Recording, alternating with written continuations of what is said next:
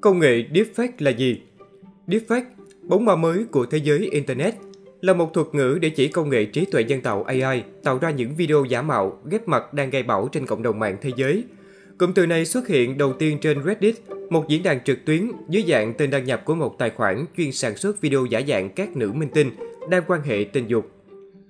Có cả một cộng đồng không hề nhỏ xuất hiện để sản xuất những video giả như thế này hoặc viết các công cụ phần mềm cho phép bất kỳ người dùng nào cũng có thể tự động sao chép khuôn mặt của một người lên cơ thể của một người khác. Reddit sau đó đã dừng mọi hoạt động của cộng đồng này, nhưng công nghệ sao chép giả mạo vẫn còn tồn tại.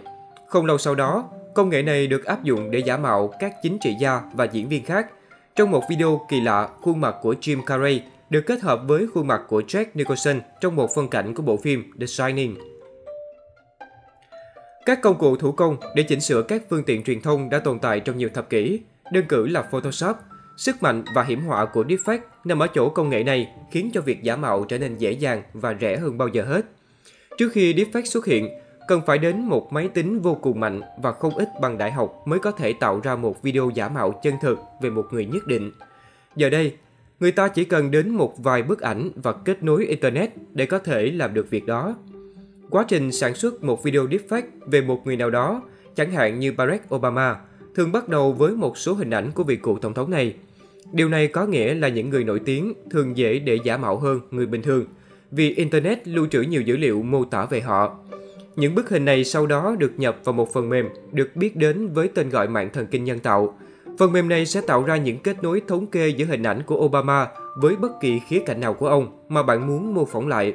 Nếu bạn muốn giả giọng nói để tạo ra một video mà trong đó Obama giả nói những điều mà Obama thật chưa bao giờ nói, bạn sẽ phải hướng dẫn để phần mềm học mối liên hệ giữa một số từ ngữ nhất định và khuôn miệng của Obama khi nói những từ đó.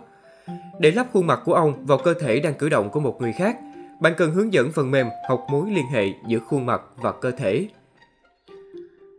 Để giúp cho các video giả này trông giống thật hơn, bạn có thể cho phần mềm của bạn cạnh tranh với một bản sao khác của chính nó. Trong đó một phiên bản chuyên tạo ra các video giả và phiên bản còn lại sẽ cố gắng để tìm các điểm giả mạo. Được biết đến với tên gọi Generative Adversarial Network, GAN, còn gọi là mạng chống đối tạo sinh.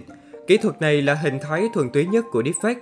Nó phù phép ra những hình ảnh độc nhất vô nhị thay vì việc chỉ sử dụng máy học để kết hợp các bức ảnh sẵn có với nhau.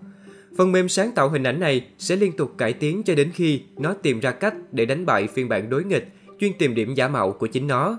Từ đó tạo ra những hình ảnh là những mô phỏng chính xác về thống kê và hoàn toàn được tạo ra bằng máy tính.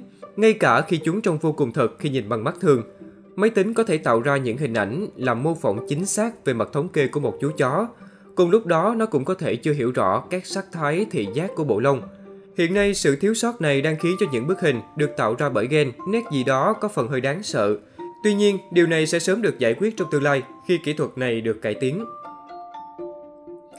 Hệ quả của việc giả mạo rộng rãi với giá rẻ sẽ rất nặng nề.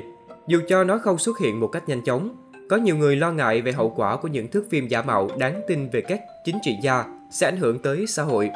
Từ sự mất niềm tin vào truyền thông tới khả năng bóp méo tranh cử, những công nghệ giả mạo này cũng có thể được sử dụng cho một vài mục tiêu nhẹ nhàng hơn, như bắt nạt bạn bè bằng cách tạo ra những hình ảnh của họ trong tình huống đáng xấu hổ.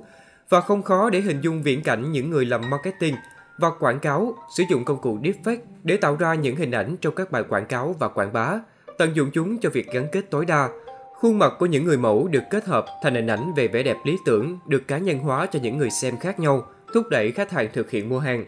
Trong một thế giới bảo hòa với những vô số những hình ảnh không có thực, deepfake đang tạo điều kiện để thúc đẩy sự giả mạo tiến xa hơn nữa, khiến cho giả định về tính xác thực của bà Sontag hoàn toàn chìm đắm vào hư vô. Bản quyền nội dung tập podcast này thuộc về The Economist.